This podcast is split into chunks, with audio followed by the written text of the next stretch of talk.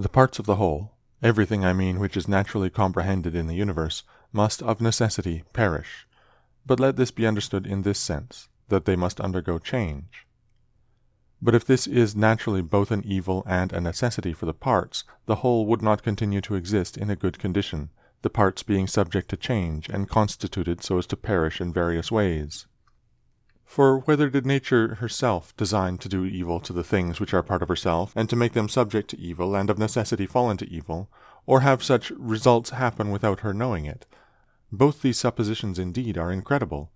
But if a man should even drop the term nature as an efficient power, and should speak of these things as natural, even then it would be ridiculous to affirm at the same time that the parts of the whole are in their nature subject to change, and at the same time to be surprised or vexed as if something were happening contrary to nature, particularly as the dissolution of things is into those things of which each thing is composed. For there is either a dispersion of the elements out of which everything has been compounded, or a change from the solid to the earthly, and from the airy to the aerial so that these parts are taken back into the universal reason, whether this at certain periods is consumed by fire or renewed by eternal changes. And do not imagine that the solid and the airy part belong to thee from the time of generation. For all this received its accretion only yesterday and the day before, as one may say, from the food and the air which is inspired. This then which has received the accretion changes, not that which thy mother brought forth.